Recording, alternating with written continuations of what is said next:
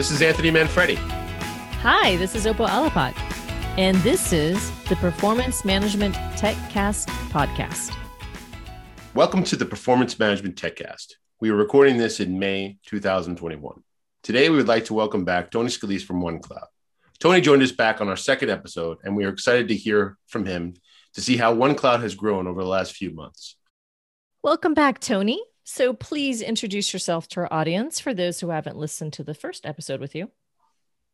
Thanks, Opal and Anthony. Happy to be back. Um, my name is Tony Scalise. I'm the head of customer success here at OneCloud, and I've been in the Oracle EPM space for more than 20 years now, uh, but I am now with OneCloud.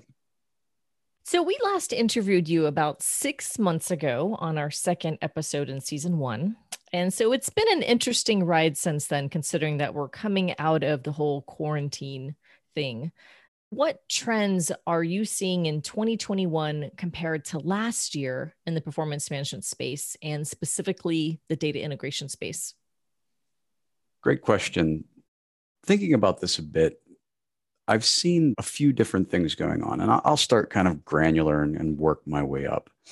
From a tech perspective, I've noticed that when people are integrating with systems now, the systems that we're interacting with tend to be a lot more cloud based. I don't think that that's all that surprising given what the world has become.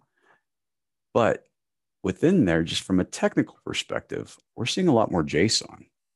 And that's not always a fun format to work with that's one of those things that luckily and not trying to be the the plug guy over here but it's something that we've got some good capability around and so i've learned a lot about how to interact with json and do different things there but that's something that i've seen as a just a very technical focused item of what i've seen change over the past 6 to 12 months Tony, do you see JSON mostly for bulk or streaming data type of feeds coming through? We generally deal with bulk data. Uh, we're not doing a whole heck of a lot of streaming.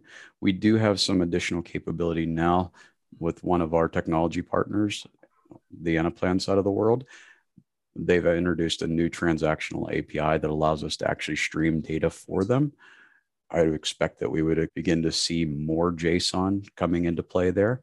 But even on bulk operations, we are definitely seeing JSON payloads more than we were seeing, say, a tabular look and feel to data. That's interesting stuff. I know it, the formats can be really challenging to deal with too. So to get that data out, there's certainly a learning curve there. Yeah. But taking it up a level from that technical minutia, because while that's interesting, that, that doesn't say a whole lot about what's going on and what's changed and what are the trends. I've noticed a few things. I'll start with the Oracle EPM side of the house because when we think about what OneCloud is and, and what our market is, there's a large portion of our market that's Oracle EPM. There's a large portion that's Anaplan. And then there's this other contingent of our business that doesn't have either one of those systems as their primary intersection point with OneCloud. But just starting with the Oracle EPM side, I'm seeing some interesting trends there. I see more REST and more groovy, which is kind of cool, but it's also a lot more complexity. And this is the struggle that I've always had in the Oracle EPM space, particularly when it moved from being Hyperion to being Oracle EPM. And I think that Oracle has been trying to address this, particularly with the cloud and the frameworks. Those capabilities with REST and Groovy equal more complexity. So while they might give you more power, they also take a lot a bit more technical skill in order to be able to build and more importantly maintain so it's great for the consulting community because we i came from consulting i, I spent a, a, what feels like a lifetime there doing those things it's fun it jazzes you up it's really gets you going as a consultant but you always have to remember what's the customer able to to actually own once you have moved on to the next project they need to call you back just to update something. And that's obviously not what most customers want. So that's one half of Oracle. The other half of that seems to be people looking at JSON and Groovy and, and Jython and REST and just saying, you know what, you can keep that over there. That's way too complex for us to be able to maintain. we're just going to go with flat files and we'll just do simple loads. We'll use EPM Automate. We'll use cloud data management. And so there's kind of this, this dead zone in the middle of more complex to very little complexity. Um, and so that's that's kind of an interesting one. And I think previously FDMEE kind of sat in that middle ground because you had this ability to to get somewhat technical without getting overly technical, but you had the ability to be more technical than just say like a flat file load. And so I think that that's been kind of an interesting trend that I've been seeing happening in the Oracle EPM space. So then the other side of this is Anaplan. And again, this is a big portion of what our customer base is, is Anaplan as well. What's been really interesting with Anaplan is we recently were recognized as a technology partner with them.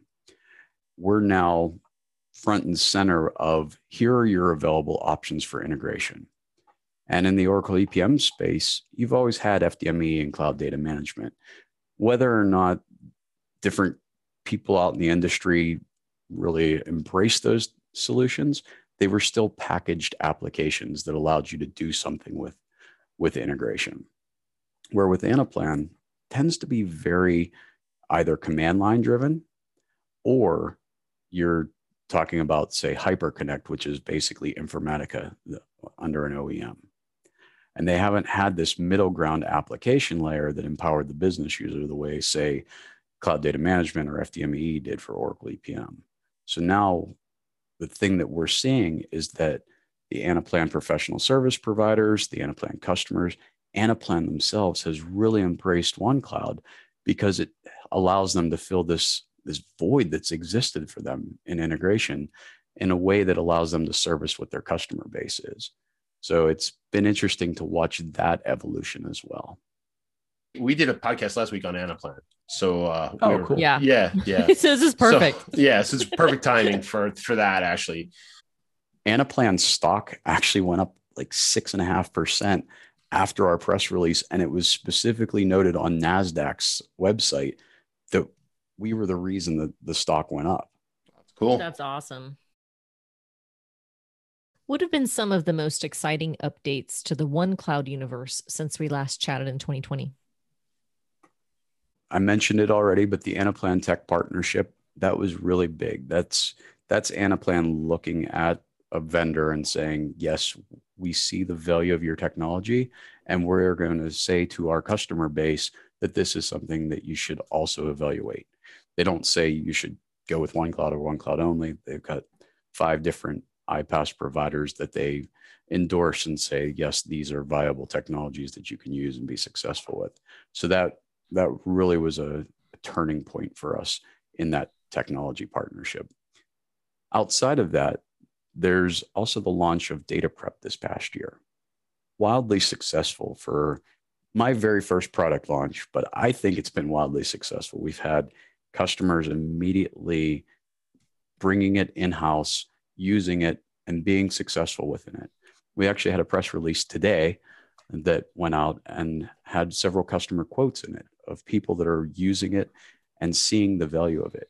It's making the conversation when you're talking to a prospect much easier because now when we think about integration and the E, T, and L, One Cloud Integration Studio, or what was formerly known as One Cloud, was really good at the E and the L. It really empowered the business user to manage those two portions of the integration cycle handled a little bit of the transformation layer, but it didn't really take on that functional side, that relationship between the different systems. Data prep elevated us exponentially on that capability. And so now we've got this holistic solution that a business person looks at it and goes, Yeah, I get it. And so it's been really good for us. And we're really excited about how it can help our customers and how it can help us. That's one. I guess technically that's two. But another that has been something that another one of my little pet projects is our templates, our ability to create prefabbed solutions for particular integration use cases. And this is great for us because we can immediately bring value to our customers. It's even better for our implementation partners because it allows them to create essentially IP and bring that to market and create another way to be differentiated from the competition. I really am excited about it. I, I've used it when I'm helping a customer deploy something. I say, oh, hold on, I've got a template for that. And I go out and I grab the template. And instead of taking an hour to build something, now I've spent three minutes because I've already built it. And now it's just to stamp it out and repeat it. And then lastly, I obviously can't disclose the details of any of this, but one of the things that's been really great is our 2020 financial and company performance. We grew significantly. And for those of folks that know OneCloud, we're still in startup phase. So every year is really important. You really need to show growth, uh, both on the revenue line, the headcount line, and the customer count line. And we did that across all three of those metrics, and we did them to our plan it was a fantastic year from that result. 2020 actually turned out really great for us. I, I hate telling people that sometimes because I know so many people struggled with COVID in 2020 and continue to struggle. But kind of selfishly, it's been a really good year. It's been a challenging year, but it's been a good year. To be honest, on that note, I feel like 2020 was a very difficult year for many people. But in the particular space that we're in, in performance management, specifically even Oracle EPM, I find that the first half of the year totally sucked. But then the second half of the year more than picked up the first half of the year to the point to where all I'm hearing now in this universe is that everybody is busy.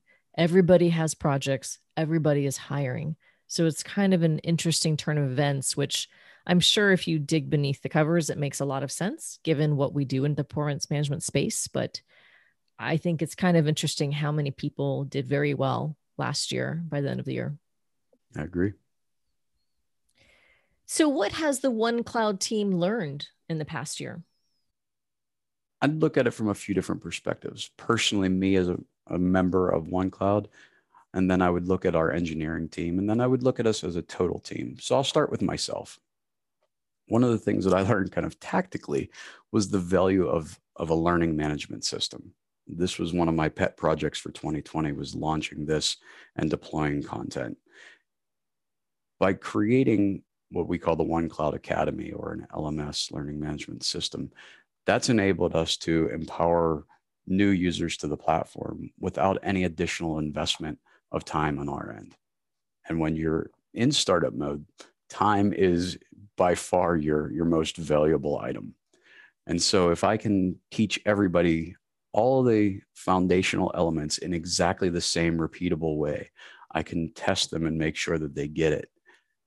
And i can have that success rate across say 80% of the people that go through that course or more then i've saved a whole bunch of time and i've created an environment where our users can be more successful. Personally was how software differs from services. I spent the overwhelming majority of my career in professional services in consulting. And moving over to software, there's a lot of skills that are transferable, but how software works and what that industry is like versus professional services is very different. While I've taken a lot of lessons from my services days, there's new ones I've needed to learn. And this is where having Quinn, a, a, seasoned entrepreneur, somebody that started a software company, exited it, started another software company, having him as our CEO and just being able to to take leadership from him and guidance and advice and not have to make a bunch of mistakes that I would otherwise make has been fantastic. So for me on the personal front, those have been the things I've learned. So then I look at the organization and I look at engineering versus operations. And I guess versus is really kind of a bad choice of words there. But those are basically the, the two primary sides of the house in, in a software company. You've got the people that make the product and the people that do everything after that. And so it's the the sales team, the support team, the finance team, the marketing, all of those different functions that you think of. That's the operations side of the house think the engineers over the course of the past year have really learned how are our customers using OneCloud, both Integration Studio and Data Prep? And I think they learned more this year because of how Data Prep really took off and how people responded to it and the feedback they were getting. We've also invested in systems. Whenever we have a Zoom meeting, we subscribe to a service that records it, transcribes it, and can even send alerts to different team members, letting them know, hey, there was something said in this call that you need to be aware of. If it's for the engineering team, there's a product feature that somebody wants, there's a product defect. Not that we have any defects, our software is perfect. but if if you've got a problem, you know, here's it from the customer's mouth directly. There's there's no game of telephone. I think that that's been really useful for them. When I first talked to them about data prep and how I took what I knew of FDMEE and cloud data management and those disciplines of data preparation, and I tried to articulate that and share that with them.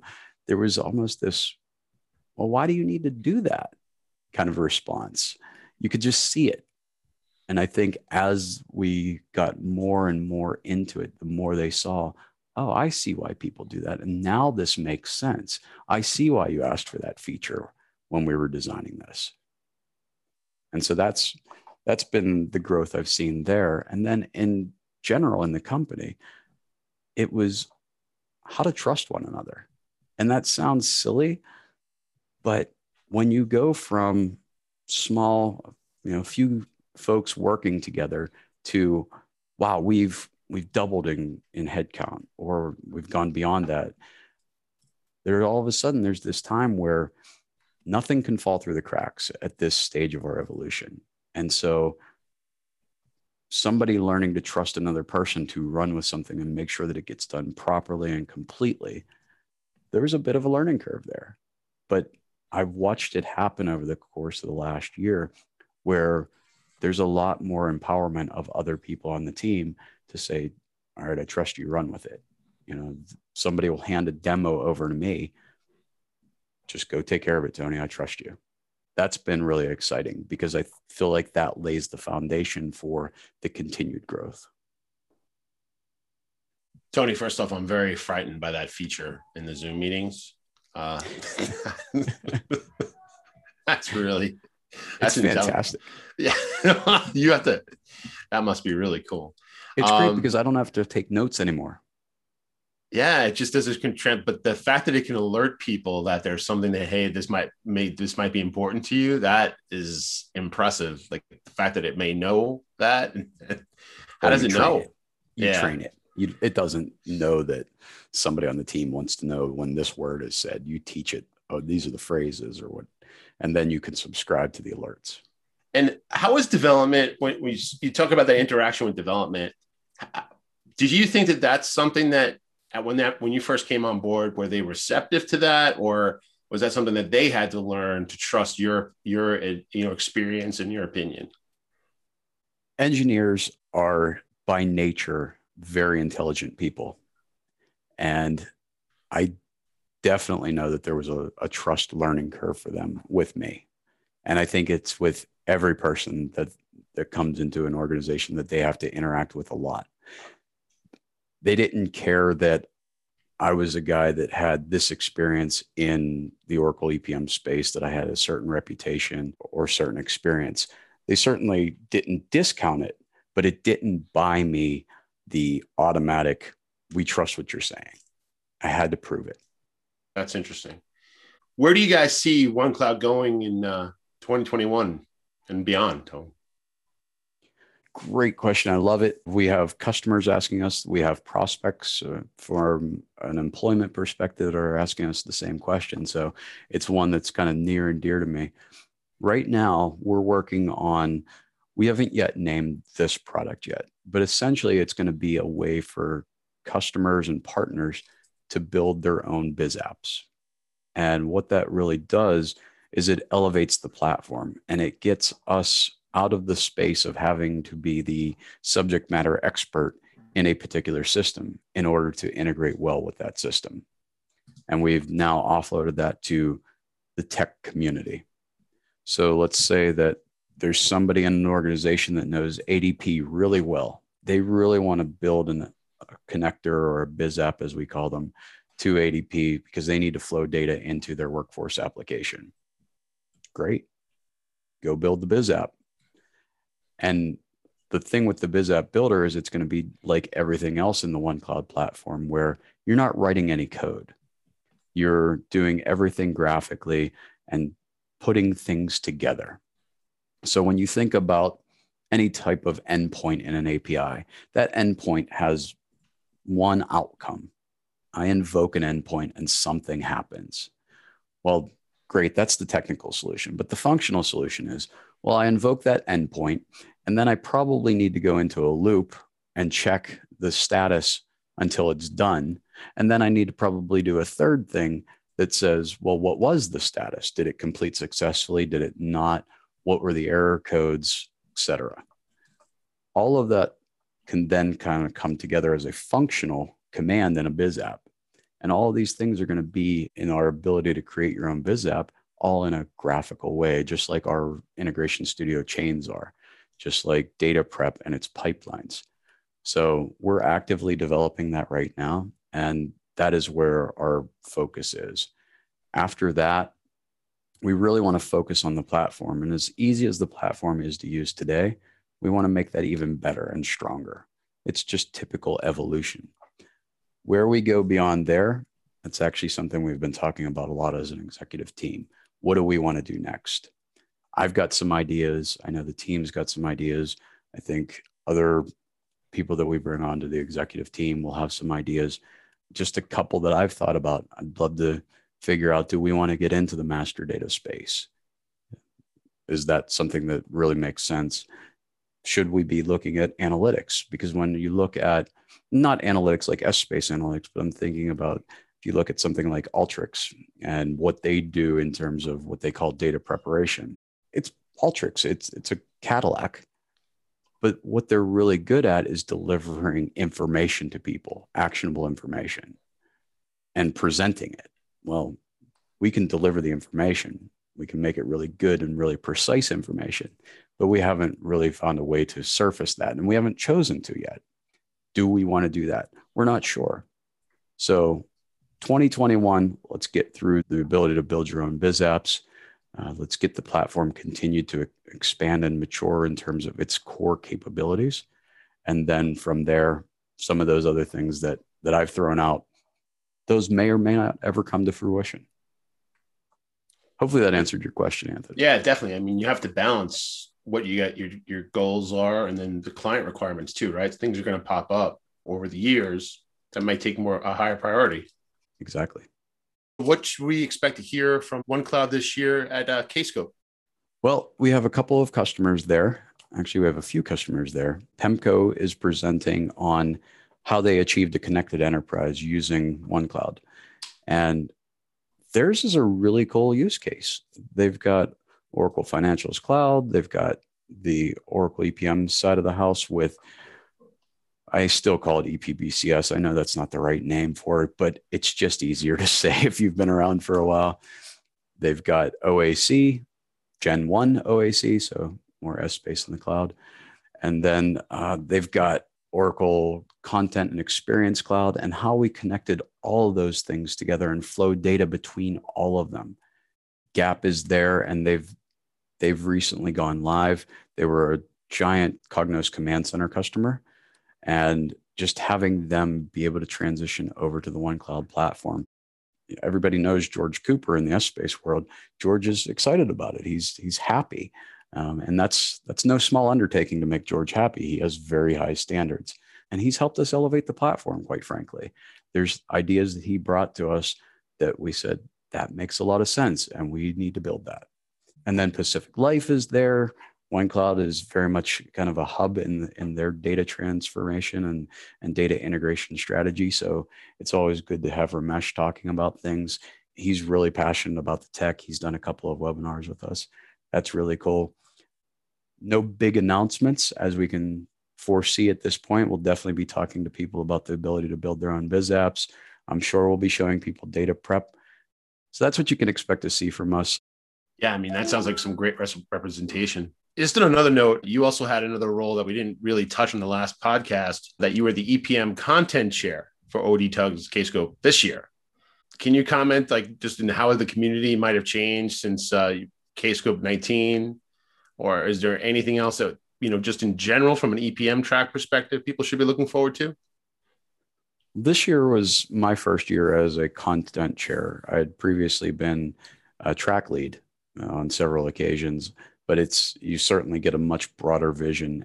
What I really sought to do was to bring in new blood, people that would bring in fresh ideas, because I love the Kscope conference, and I think a lot of people do. But I also started to hear a lot from the community at Kscope and outside of Kscope of it's always the same people, you know, leading things up, and there's value in that because you bring experience to the table, but that injection of fresh ideas, I think, is really important. So I sought to bring in new track leads across the board and then fill the teams with people that had prior experience so that they could buttress those people and bring some of the good and the, the experience with them, but also bring in that new set of ideas. That actually worked out really well. All the track leads were really excited and engaged. And at the same time, we also took a look at how do we want to approach the EPM track? Kscope is where you go and you get really good technical content, and you go to open world and you get really good sales content. And what was really kind of devoid there is where do I get really good business content? Where, as a decision maker, do I go and learn about what the art of the possible is? As goofy and as overused as that term is, it's really true. Why do I want to deploy Oracle EPM Cloud? Why do I want to deploy Essbase? Well, that's the answer that needs to, to be addressed at these conferences. Giving somebody that has the ability to, to make the decision, yes, I'm going to implement Oracle EPM, having them be able to come to a conference and hear how other customers have deployed and not from a the project looked like this these were the challenges these were the lessons learned that's all tried and true. But realistically, what was the value of this? What has what has gotten better from our business as a result of having deployed these? So that's what I really sought to bring to the EPM track this year. For the most part, people embraced that. I guess the proof will be in the pudding after the conference happens at the end of June and into the early part of July, and what the reviews are like, and whether or not people thought that that was valuable. And then we'll have to reassess for Kscope 2022. Do we continue on that journey or do we go, ah, we had it right initially and, you know, nice try, but let's, let's fall back to what we thought made sense. Anything else uh, you going on that you want to plug? A few things I'd like to plug. One is our partnership program. We are always open to talking to new implementation partners that are interested in becoming a a partner to OneCloud and being able to bring the the technology to their customers and and finding a way to to differentiate themselves out there. We obviously have the free trial where people can sign up for 30 days, no commitment, there's no credit card, and hopefully you're successful. And at the end, we've we've earned the right to your business. And if we haven't, then tell us what we haven't done well. And we don't even require you to do that, but obviously we'd we'd love to know why OneCloud didn't work for you. And then can't get into too much detail, but this one's really exciting. Uh, it's not so much a plug, but actively hiring, particularly because we are entertaining a couple of um, term sheets, which means funding, uh, which means our growth will continue significantly, um, particularly in the very near term. So, if you know anybody that's interested in really dedicating their career to integration, wants to be in software, wants to be part of a dynamic team that really, really is doing some fun stuff, please feel free to reach out. And I'll be I'll be posting on LinkedIn and Twitter and all those different avenues at some point about the available positions. But our website, the careers page at the bottom of the, the homepage there is where you can find what's available. Uh, and obviously, even if there's something not on that page, reach out. If you know me, reach out and and let's have a conversation because I'd love to to continue to grow the team. Tony, I'd like to thank you so much for coming back and uh, joining us again. Uh, I think we learned a lot about where you guys have been up to the last couple of months. let's just say you've been busy. So it's, it's great. I um, appreciate being back. It was, it's always fun. I like talking with you guys. Yeah, it was good stuff. Thanks. Have a good one. You too. Take care. Thank you for listening. The statements in this show represent the views of the participants and the hosts, and not necessarily the views of any organizations they may be affiliated with.